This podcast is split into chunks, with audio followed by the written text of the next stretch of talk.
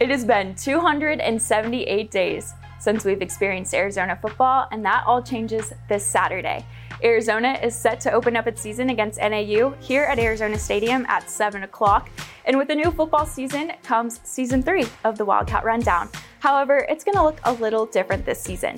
Each week, I'll be sitting down with a player or coach to get to know who they are beyond football. We'll be talking about their journey as well as their interests and hobbies. And you guys will also have a chance to ask them questions. So make sure you're keeping up with our Twitter account to see who the next guest will be and dropping your questions below.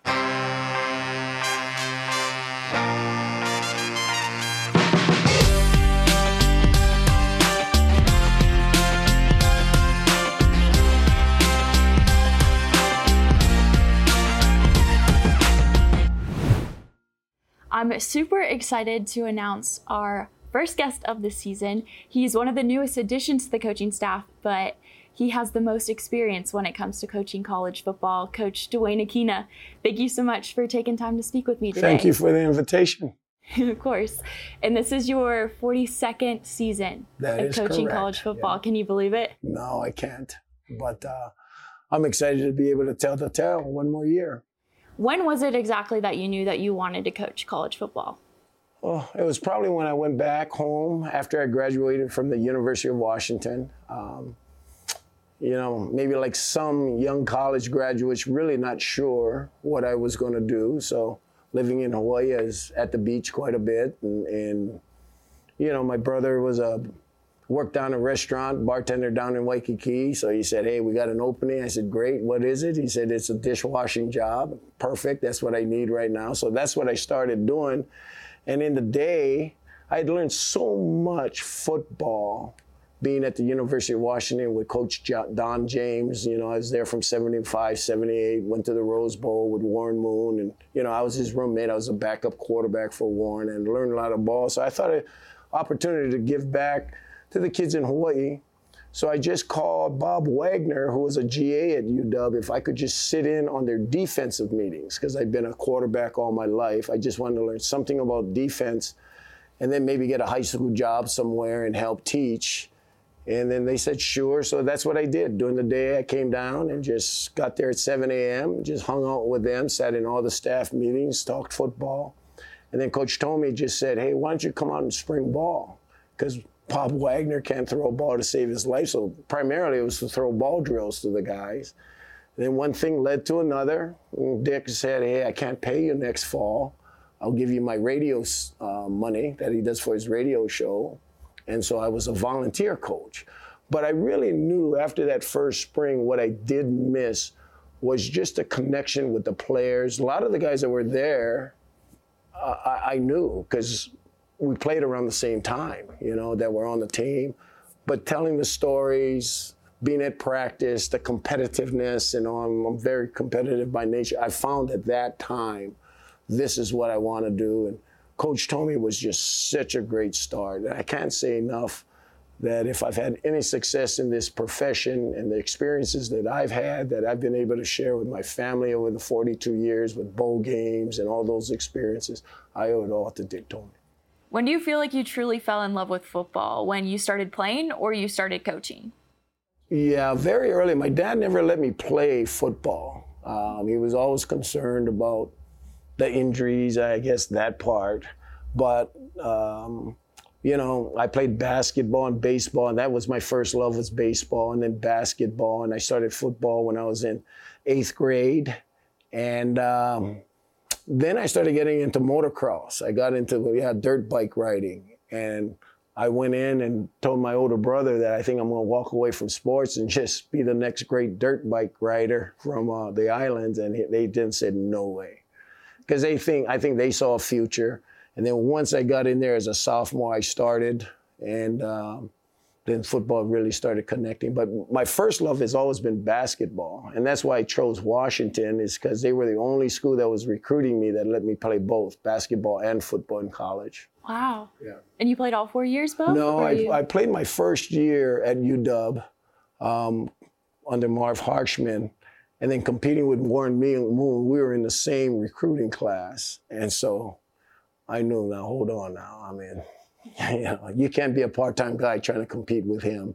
And so then after my first year, I dropped and just focused in on football. But I always saw myself that becoming a, I wanted to be a basketball coach, really, oh, not a football coach. I yeah. didn't know that. Yeah.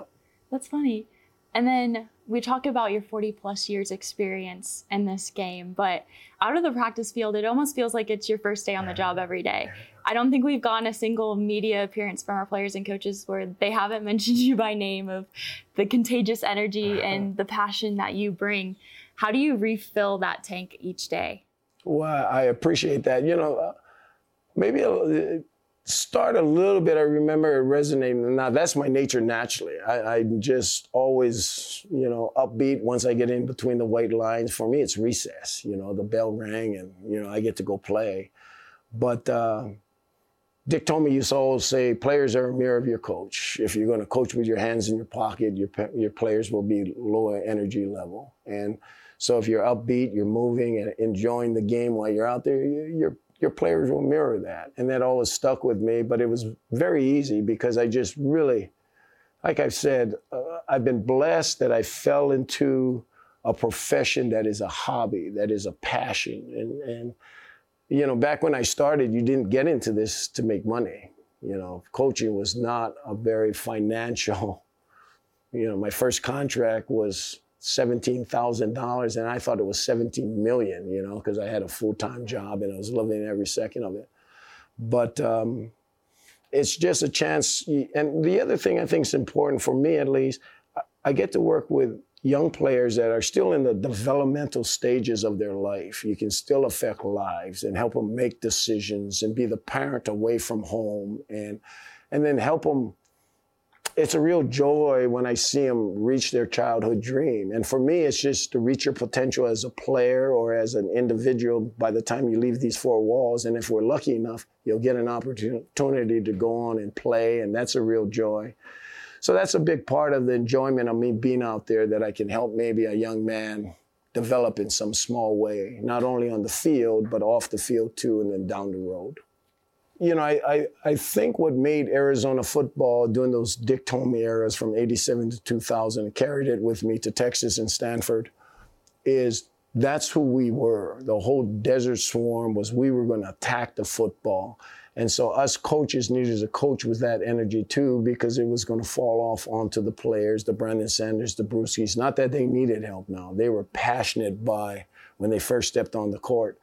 But um, that was all part of that exercise too. Is let's coach them hard, but if you're going to coach them hard, love them hard too. What is your all-time favorite Arizona football memory? Football memory, man. There, there, there be a few, but um, I think maybe the 16-3 win over the University of Washington in '92, um, beating you know one of my coaches, and there were others on the staff with the Don James. That team, the University of Washington, coming in number one in the country, and um, we just had a bunch of blue collar guys. They had beat us in in '91 when they were all freshmen. You know, when they were younger, pretty handily. It was at '90. Um, but then to come back when Teddy and all these guys were matured and to win of, uh, an outstanding University of Washington team and beat them handedly now.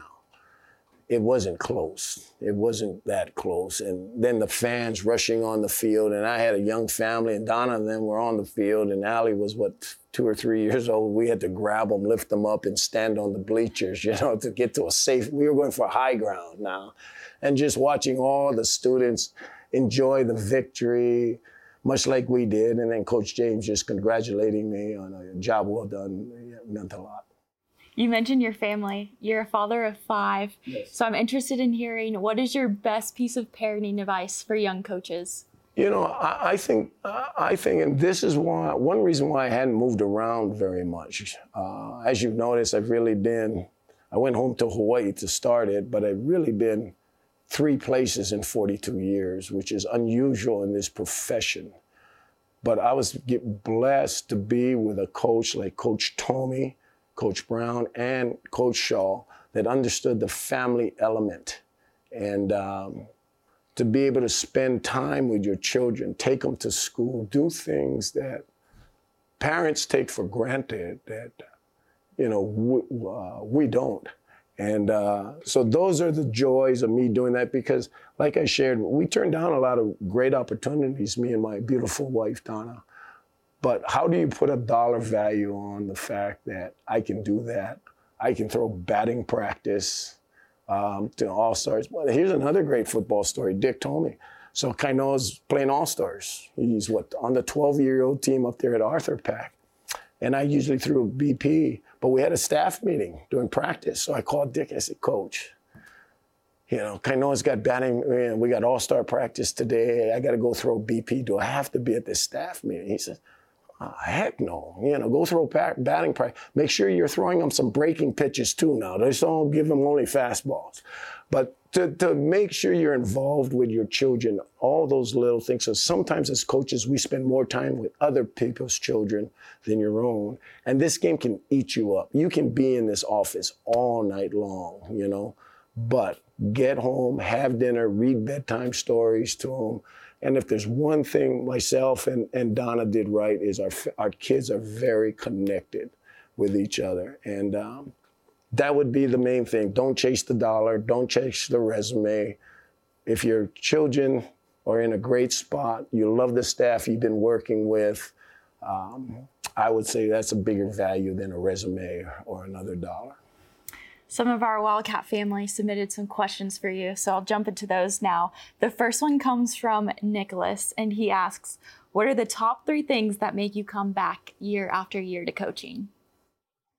I think the players, you know, would probably be the first, being around the players and the coaching staff, just that comradeship you have in the locker room, sharing stories.